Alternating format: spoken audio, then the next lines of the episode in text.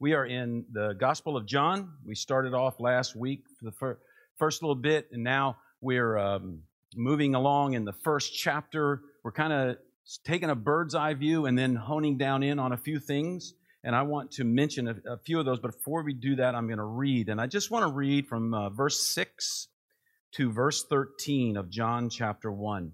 It says, There was a man sent from God whose name was John. He came as a witness to testify concerning that light so that through him all might believe. He himself was not the light, he came only as a witness to the light. The true light that gives light to everyone was coming into the world. He was in the world, and through the and though the world was made through him, the world did not recognize him. He came to that which was his own, but his own did not receive him. Yet to all who did receive him, to those who believed in his name, he gave the right to become children of God, children born not of natural descent, nor of human decision, or a husband's will, but born of God. All right, so as we look at this, we're in what would be called the prologue of the book of John. That's verses 1 through 18. Verses 1 through 18 set up, in a sense, the whole book. You could almost look at them in a way as like the table of contents. You know, if you get a book and you and and maybe you're interested in something very specific in that book, you go to the table of contents and you figure, oh yeah, there, and you go. It tells you where you're at. The table of contents tells you where things are at. And so we're doing this, we're looking at this bird's eye view, and uh, the first 18 verses of the Gospel of John are this bird's eye prologue view of what's co- going on and what's coming up. And we see themes in the first 18 verses. We see words that will be repeated and words that lead to themes that will be repeated. And I know this can get um, I don't know, I don't want to say very bookish, but it, this, this is not super exciting when you start talking about these kind of things, but it's going to open up things that are going to be incredibly exciting. exciting. We're going to see words like life, words like light, words like witness, world, the cosmos, true, that is something that's genuine or authentic. We're going to see words like truth and belief and glory. And for those who are here, you, there was a handout on your chair. For those at home, you can go to our website. You can look this up later. You could go now if you want to. But I want to just give you a quick rundown of 10 of the most prominent themes. And it's at the top of that page. Uh, first one, Jesus' union with the Father. The second one, Jesus as the source of light. Jesus, um, I just repeated two of them, sorry. The, uh, the conflict between light and darkness. The idea of belief, that is, faith in Jesus. The rejection of Jesus. It's going to be talked about a lot the divine regeneration, or new birth is what we call it, the glory of Jesus, Jesus and Moses, or the law, how those two compare. Jesus' unique and supreme revelation of the Father. These things come up over and over and over. And we'll see as we go through the book of John how they impact our lives. How we learn something, not just theologically, not just intellectually, but we learn something that changes us from the inside out. And so we look at those things, and that's what they're telling us. But here's the key, too, to me what's the heartbeat of the first 18 verses of the Gospel of John? What's the main idea as we look at that prologue? What is the dominant idea that we should keep in the front of our minds, the central truth? don't forget this. Because we see in verse 1 that the Word was, was with God and the Word also was God, the deity of Jesus. That's very important, but that's not it. In verse 2, it tells us that Jesus is light and life, themes that will go throughout John and throughout the New Testament. And we shouldn't forget them, but that's not it. In verse 14, he talks about the Word became flesh and dwelt among us. It's a great truth. But is this the heartbeat of those first 18 verses? Because what we have to ask is okay, we see it's telling us Jesus is God. Now, why is that important? It see, we see that it tells us that Jesus is the life, Jesus is the light. Now, why is that important? Because there's a what reason did the word Jesus become flesh and dwell among us? And why did any of these events take place? And to answer that question, we got to pull something out, oh boy, grammar, out of our grammatical toolbox here. Something that's very, was, is used very much back in those days, but not so much back in these days. It's called a chiasm. It comes from the Greek letter chi, which looks like an X. But what it is, it's only half the X. It's like an arrow. And it's this idea that someone puts, someone writes and puts a text together. They have one, uh, or a part of the text. They have one really important thing they want you to center on. Here's the main thing, and it focuses there. When I was in college or when I was in graduate school, one of the things I learned, um, somebody clued me into this, is that when when you are in, uh, you're behind and you got a lot of reading to do, and you're trying to catch up. and still kind of recognize what's going on. I shouldn't even be sharing this, but here's the key. When you look at a paragraph, the first sentence and the last sentence is the key to the whole paragraph. First sentence and last sentence will tell you what that paragraph is all about. Everything else is filler that just expand, expands on the first and last sentence. And so when I was really behind, I just read first and last sentences of paragraphs as I went through books, just so I could catch up. And, and, and so when we know that, that's, that's kind of our clue in the English language. In Greek and in Hebrew, oftentimes they did it, and it was like, it was like an arrow. They would build verses to the main point, and then they would fill out all those other verses as they go back. It's called a chiasm. It's used a lot in the Bible. Homer used it in the Iliad and the Odyssey. Um, in in uh, Beowulf, if anybody had to read Beowulf, I remember reading Beowulf. It was like, man, this is harder than Shakespeare for crying out loud. If you read Beowulf, he uses chiasm a, a number of times, and what it is is the progression, right, that comes to a point to tell us what the most important part of that s- section is. All right. So if you have that sheet of paper at home, um, it's, it's, on, it's put online. At that sheet of paper, you can see where I have, and I'll put this on the screen like this for people. Yeah. It's got A, B, C, then D, D1, then C1, B1, A1 as it comes back out. And you see, I, in, I've indented it to make it look like that arrow. And so what it means is that A, B, and C all point to D. And A1, B1, C1 all point to D1. It points to that main thought that's in the middle. That's called a chiasm, right? And I think this is what John is using here. And I'm not, this is just not me coming up with this. There are lots of theologians who think this. So in the A thread, A and A1, what are we seeing? We're seeing God and the Word together. We're seeing this idea of personal relationship. We're seeing light and light and, and how light makes things known in verse 18, where he says, um, he says, uh, in verse 18, I got to find it. There it is. No one has ever seen God, but the one and only Son who is himself God and his closest relationship with the Father, has made him known. Light reveals. So we see there, that's the first. And then if you go to the B thread, both of the B threads are about John the Baptist in different ways, but they're both about John the Baptist. The C thread then is about the incarnation of Christ, Christ coming to this earth, Christ coming to life, and the response to him. All right, he was the true light, but people didn't receive him. They didn't want his truth. Man, we do that, don't we? They didn't want his truth. I find that so easy for me to do. Difficult sections of the Bible. I want to skip them. I want to overlook them. I want to change them if I can. They didn't want his truth. And then how did he come into this world? He came in the flesh. He dwelt among us, it says, not just hanging out and then going home. He dwelt. He became one of us. Jesus knows how you feel because he became a human being, just like you, just like me. That is a powerful thing to have a God who knows what it's like to feel pain, to go hungry, to be hurt, to have people um, betray you. He knows the joy of good food. He knows, he knows joys. He knows sorrows. He knows how you feel. He becomes one of us. That's unbelievably glorious that he would do that. But that's not the most glorious part because what's happening here is that A section, that B section, that C section, those are all telling us there's a purpose. Why did he come? What was his purpose in doing? Why did he become like me? What was the purpose of that? And we see in the D thread the main point is our salvation. That we can now have the relationship with God that Jesus had. That's what was important to him. That was his purpose. That was his purpose. This is why, the why that we ask for the coming. Why did he come? This is it. This is the why for the whole book of John. Verses 12 and 13 are the point, John is saying, the tip of the spear, what everything's pointing to. And he's saying the rest of this book is going to hit all those themes that point to that because that's what Jesus came for. That's very important for us to remember. So that's the big picture.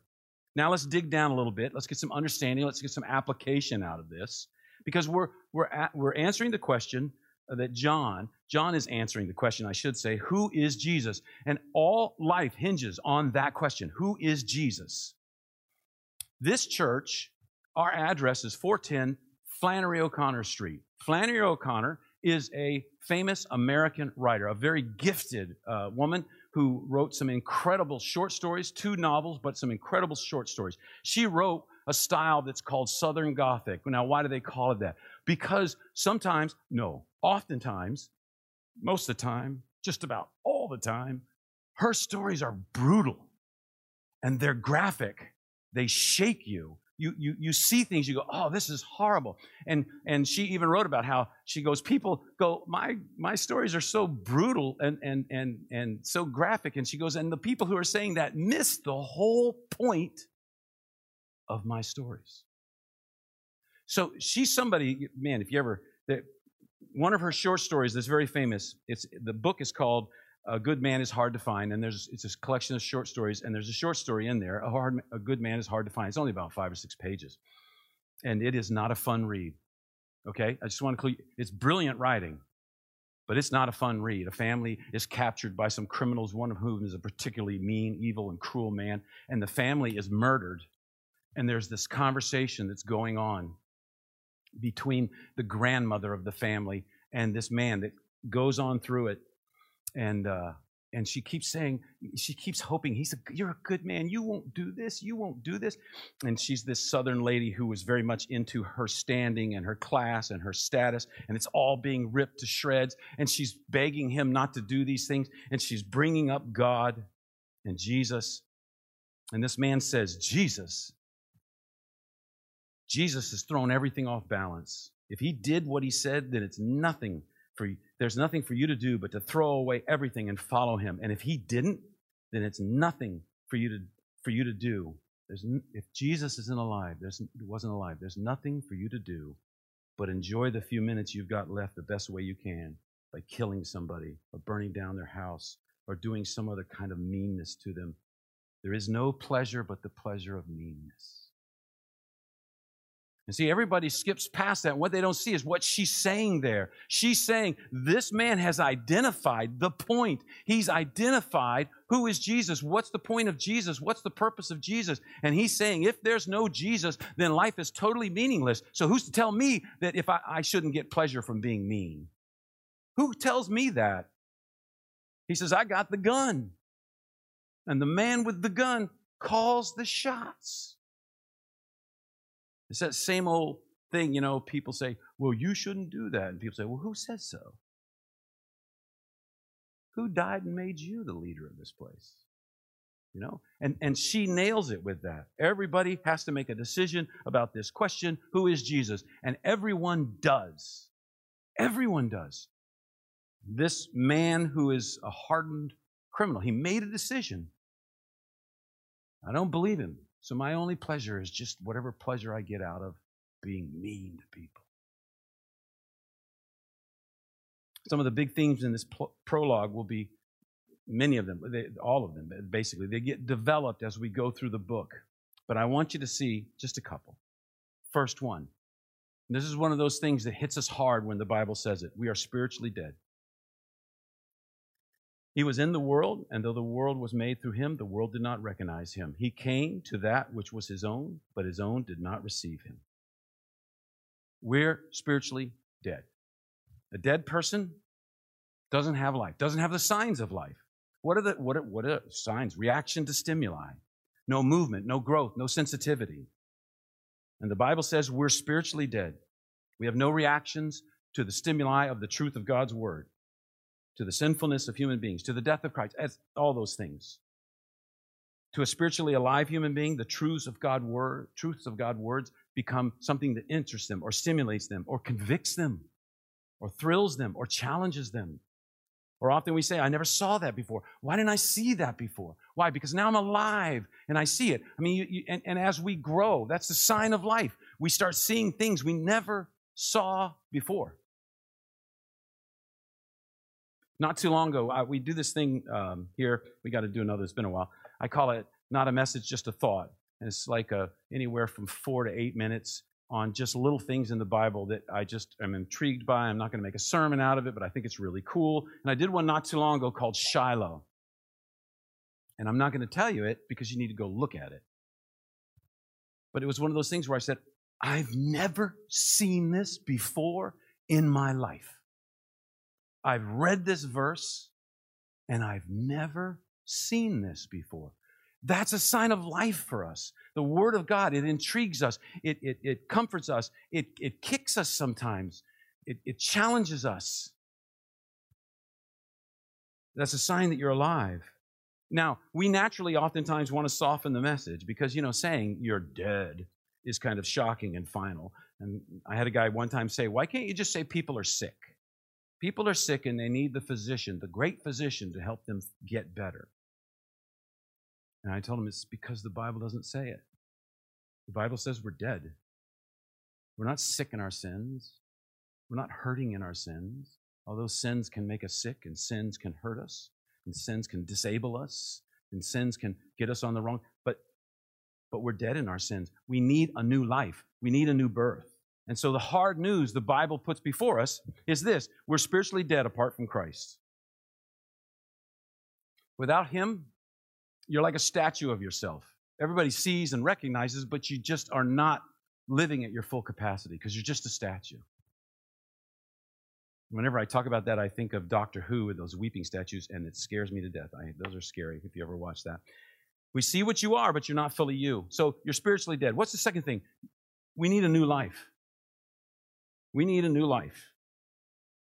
Yet to all who did receive him, to those who believed in his name, he gave the right to become children of God. Children born not of natural descent, nor of human decision, or of a husband's will, but born of God. And so he's telling us something here. He's saying we need this new life, this, these big themes throughout the Bible. We're spiritually dead. We need this new life. And he, and he gives us, he says, not by natural descent, not by human decision, not, not by a husband's will. It literally is, is a man's will and has something to the idea of some sort of a leader. Um, and so natural descent literally is just born of blood. The Jews really believed that the mingling of the two bloods was the most important thing of a, a man and a woman. Two bloods are mingled, and and uh, and and a child comes into being because of that. So that was huge to them. So when he says not born of blood, that is a direct attack to the Jewish thought. And then he says, not a human decision. That is two people deciding, you know, we're going to have sex. We're going to have, there's the, we're, we're hoping to have a baby. Right? And so he's saying it's not born of blood. It's not two people's will. And it's not involving a man, a leader, some sort of person who's ahead of others. Now, this is how that would come out to the Jews. The Jews would say, and they did, they said to Jesus, We're the sons of Abraham. We're the sons of Abraham. That's the descent of blood. That's the man that we look to. We're the sons of Abraham. And all three of those things that he says there are piled up to show that the Jewish idea of their relationship with God is not correct. They're banking on their bloodlines. They're banking on their clan. They're banking on their history, their genealogy. And he's saying, that's not it. You need a new birth, and it's not that. It's a different kind of birth. And when we realize that we need Jesus, we need that salvation he offers. It's, it's not that we need to turn over a new leaf. It's not that you need to reform your life. It's not that you need religion. None of those. These things, all they do, all those things do is give you a new set of oppressive rules that you can't live up to. I, I mentioned I, when I became a Christian, and, and it was somewhat of a process, but I do, I vividly remember one night laying in my bed and just going, Is this it? Is this all there is? Because if this is all there is, this sucks. Because I've tried it. And this isn't enough. And it's interesting, you know, you know, and I'm looking forward to, to this night of worship. And, and the reason I'm looking forward to it is because so often times people who are artists, they can express things better than I ever could, right? They can express things. Singers, painters, sculptors, uh, writers, they can express things. Eh, like sometimes you read a book and you go, man, that's me. How did he know? How did he do that?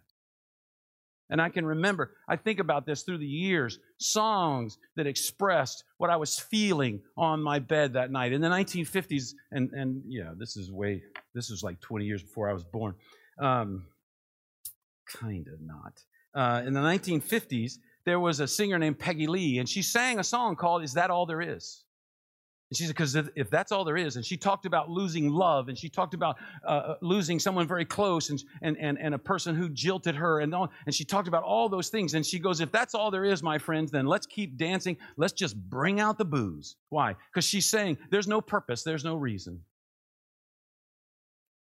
Pink Floyd, comfortably numb, numbing myself to what I feel.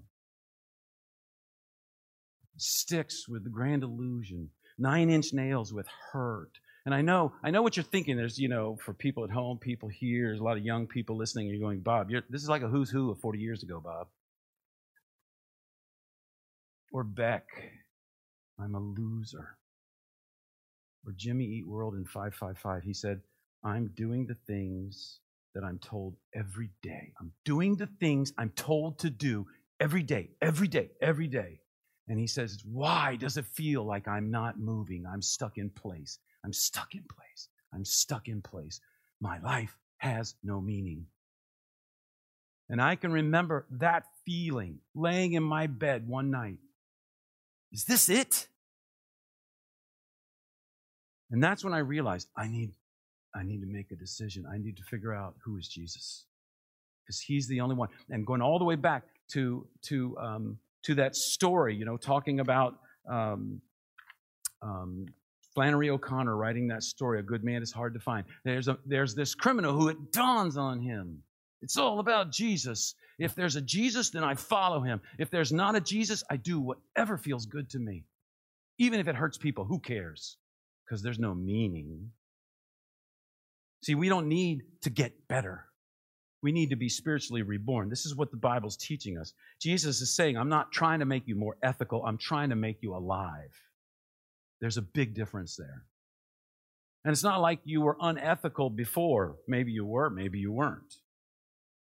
And yes, becoming more ethical oftentimes is a big byproduct of coming to know Jesus Christ.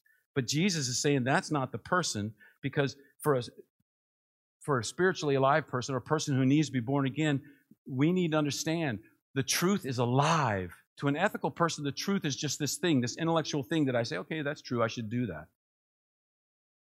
But Scripture says truth is alive. Let the message of Christ dwell among you richly. Let it dwell. That word means to live in you.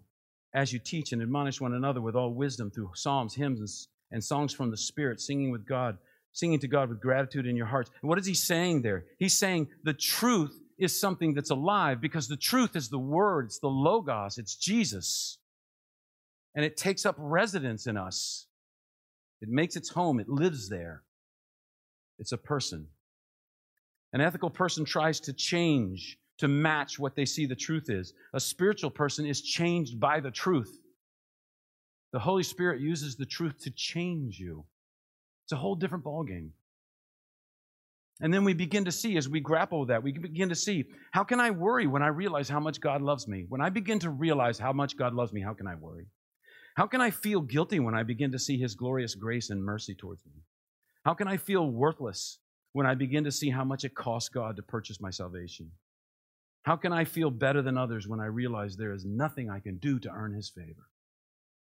I, I don't have to look up at people and I don't I cannot look down to people. And, a, and, an, and an ethical person always has this undercurrent in their belief, and that is this I'm carrying my weight in this society. I'm a productive member of society. I'm a responsible person, and I have accomplished much. I live right. And if there were just more like me, the world would be a better place. And the whole point is it's me, me, me. I, I, I. And ultimately, what they're saying is, I'm at the center. And spiritually alive people realize they need Christ at the center because their accomplishments don't mean anything. And we get that first from the Apostle Paul. Paul is, is, is in the middle of this argument, and he's saying, I don't put any confidence in the flesh. And he says, if there's someone else, if someone else thinks they have reason to put confidence in the flesh, I have more. circumcised on the eighth day of the people of Israel, of the tribe of Benjamin, a Hebrew of Hebrews, in regard to, in regard to the law, a Pharisee. As for zeal, persecuting the church. As for righteousness, based on the law, faultless. Paul says, look, if anybody can get up and, and, and, and smack talk here in this, in this Jewish, you know, smackdown, it's me. Why? Because I wasn't a proselyte. I wasn't converted to Judaism. I was born in it. That's the blood thing that we were talking about earlier. Paul goes, I was born, I was circumcised on the eighth day the way you're supposed to be. I'm from the tribe of Benjamin. Of all the tribes of Israel, only Benjamin was loyal to the house of Judah when there was a split. Benjamin was the only son of Jacob to be born in the promised land, and the Jews thought that was a very high honor. Israel's first king was a Benjamite. Mordecai, when we studied Esther, was a Benjamite. And most of all, the holy city Jerusalem is in the land that was given to the tribe of Benjamin. And they would say it's because we're the best. We deserve it. So Paul's a Hebrew of Hebrews. His credentials are impeccable. He was a member of the Pharisees, the most strict sect. He was, it means one of the separated ones. He studied and trained under the famous Rabbi Gamaliel, who to this day Jews will say is one of the top five rabbis in the history of Judaism. Gamaliel. And Paul was his teacher, his, his, uh, his, his uh, student. He was Paul's teacher. He devoted his life to the Old Testament in such a rigorous way that everyone agreed he was a righteous man. He was righteous. He was ethical. He was a good person. He was he was righteous racially. He was righteous sexually. He was righteous ethnically. He was righteous historically. He was righteous practically in his day to day life. And he says in verse 7 and 8, it's all a loss for the sake of Christ. What is more, I consider everything a loss because of the surpassing value of knowing Christ Jesus my Lord, for whom whose sake I have lost all things. I consider them garbage that I may gain Christ. And I know, you know, this is always when I used to work with teens, they'd always like, they, they knew this. And so they'd say, What's the word garbage really mean? And then I have to say, It means poop. Paul says it's nothing but poop. All those things I did, all those things I had, it's worthless. It's nothing compared to knowing Jesus Christ. All those good things. If he goes, Oh, that's a lot of good things. He goes, Boy, but when I compare it to Christ, it's a tiny little pile. They're all counted for loss. And this is our problem, oftentimes, as followers of Jesus Christ. We are trusting things to do something for us that they cannot do. We are trusting finances to take care of us. We're trusting our education to give us a better life. We're trusting that our family will reflect well on us and people will think good of us. We're trusting all these things, and these things can't do it. They can't do it. And so, for Paul and us, what are we? All my good stuff is not enough. So I can't be proud. And all my sins are paid for and they don't count. It makes me humble, but it gives me great joy. And so we have this new identity. We're spiritually dead. We need a new life. This new life gives us a, a, new identity. And the Bible is full of this. You remember not that long ago, we were in the book of Hosea. And remember what happened? He said, We have these, these, these, these people.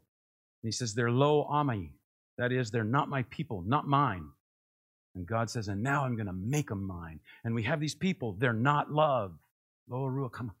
Now they're going to be loved. I'm going to make them to be loved. Not mine will become mine. Not loved will become loved. And this is so important. We can't, uh, we can't overstate this. Last week in this, we're dealing with words, we're dealing with concepts, with truth that is life and death. We're pulling back the curtain and looking into eternity. This is what we're doing right now as we look at this. This cannot be overstated. It's so magnificent. It's so the magnitude of it. I, I, can't express it. I mean it's like it's like if i stuck snuck into your house or let's say into your dorm room and i put an elephant in your room for like four or five hours in the afternoon while you were gone. Are you going to tell me that after that elephant's gone and you walk in your room you're not going to notice it?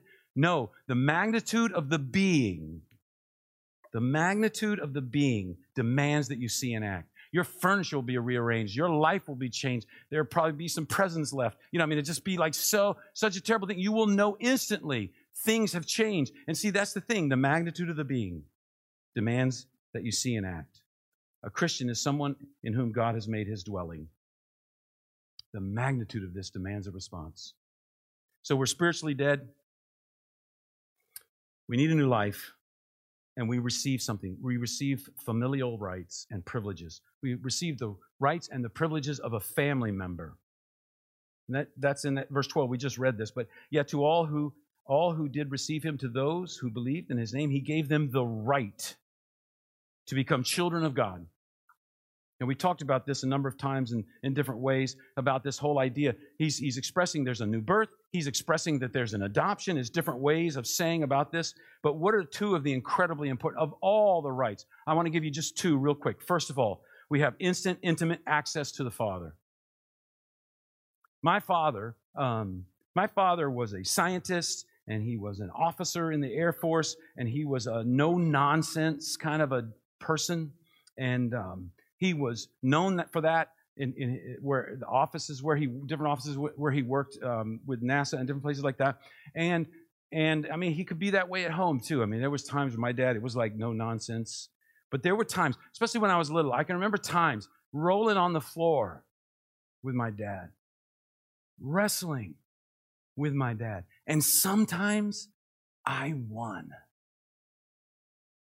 I would pin him and he'd be like, You win, you win, Bobby. I give up. Don't hurt me, don't hurt me. And I'd be like, Yes, I'm the strongest boy in the world. I'm a real boy, you know. Well, what happened? What happened? The stern man, the scientist, was swallowed up by the Father. And he's on the floor being my dad. Not, you know, not not somebody working on Project Mercury, not somebody working on this or working on that. He became my dad. The, the stern man, the scientist, was swallowed up by the Father. The judge of the universe has been swallowed up by the Father. When you become a child of God, He's your Father. And the scripture talks about this new birth, this new adoption that makes this incredible relationship back then. Um, adoption in those days is a little different from adoption in our days. Uh, adoption in those days was often of someone who was older, someone who was in their late teens and early 20s. And, and wh- why it happened sometimes was very rich families. The, the, the father would realize my, my sons are worthless. My sons are, are ne'er do wells. There's a good word, you know? They don't do anything good, they're worthless. I need a son who is responsible, reliable, who I can give my inheritance to. And so they would look to adopt someone, and they would have someone who would go out and look for them, an intermediary who would go out and look for them, and they would scatter and they would say, "Listen, I found this.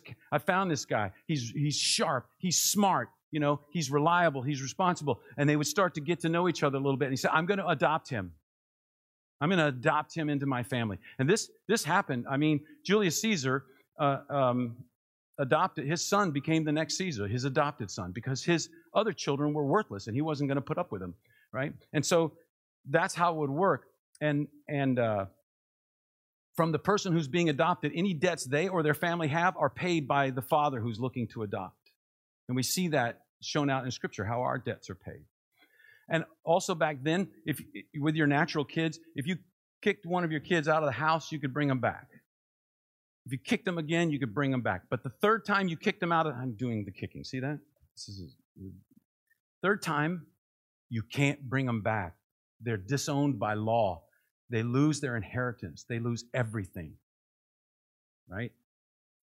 So, kids at home, be careful when your parents kick you out of the house. You're down one.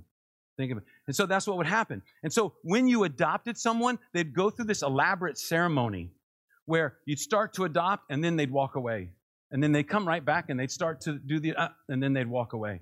And then they'd come right back the third time and then sign the papers and the deal is struck. Why? Because when you adopted someone, you could never kick them out. You could never disown them.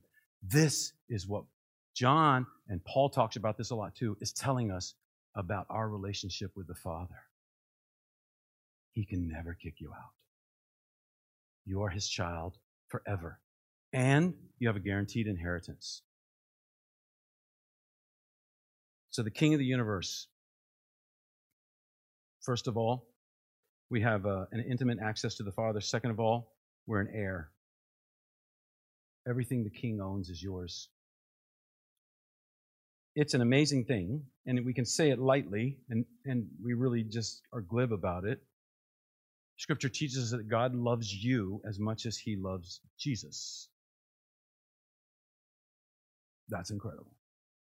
The magnitude of that is mind boggling. You have the rights and the privileges as an heir, as a child of God. You should rejoice in that. We need to live on the basis of our rights, and we need to remind ourselves of our rights because it helps us when other things crowd in, when we begin to wonder who likes me, when we begin to wonder who does not like me, we begin to wonder who notices me. We begin to wonder, can I measure up to other people around me? I, I can't seem to measure up. We worry about different things like that. We start worrying about our health. And when we realize that we are an heir to the king, and we have these privileges and rights now, but they're even come in full effect in eternity when we receive the fullness of our inheritance. It's important to think out the implications of being a daughter of the king, of being a son of the king. And this is what I love. The Christianity, it tells us the truth about ourselves the good, the bad, and the ugly. It tells us the whole truth. And it tells us the truth about this world we live in, not a bunch of pious platitudes. Christianity doesn't say, behind every guy is a silver lining. No, it doesn't say that. All those things that sometimes people say to you, well, things can't get much worse. Christianity doesn't say that. Things will get better soon, just wait. Look on the bright side. Christianity doesn't say that. It tells us the truth. This world is sick. This world is full of sin. We are a part of it. We suffer because of it. It harms us in, in different ways. It pulls no punches, but it says you're a child of the king. Ultimately, you will go, you will go into eternity while the world is destroyed, you know, and, and then gets remade, totally remade, but you will last forever. Human beings and the Word of God, that's what lasts forever. And so we learn here, and we'll pick up more next week. The God of the universe loves you so much that he made you the focal point, the tip of the spear. You are what he's aiming. You. And he sent his son, he sent the Spirit to accomplish that plan, that purpose that he has. And then he asks us, Help me find more. Help me spread this. That's what I want you to do. I don't care what you do for a living. I care what you do with your life. I care about your heart. Let's pray. Father, we thank you for this time. Thanks for this word. God, your word is so strong, it's so true, and it, and it encourages us, and yet sometimes it slaps us. But it's what we need. And we thank you, Father, that the judge has been swallowed up in the Father. And your love for us knows no bounds. And when you look at us, you see Jesus. That is just great, Lord. Help us to begin to get glimpses of the magnitude of these truths and allow them to change our lives. In Jesus' name, amen.